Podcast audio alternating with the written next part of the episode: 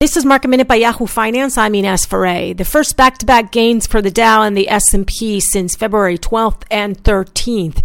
The Dow closed up more than 2%. The S&P closed up more than 1%. The Nasdaq closed down about four tenths of a percent.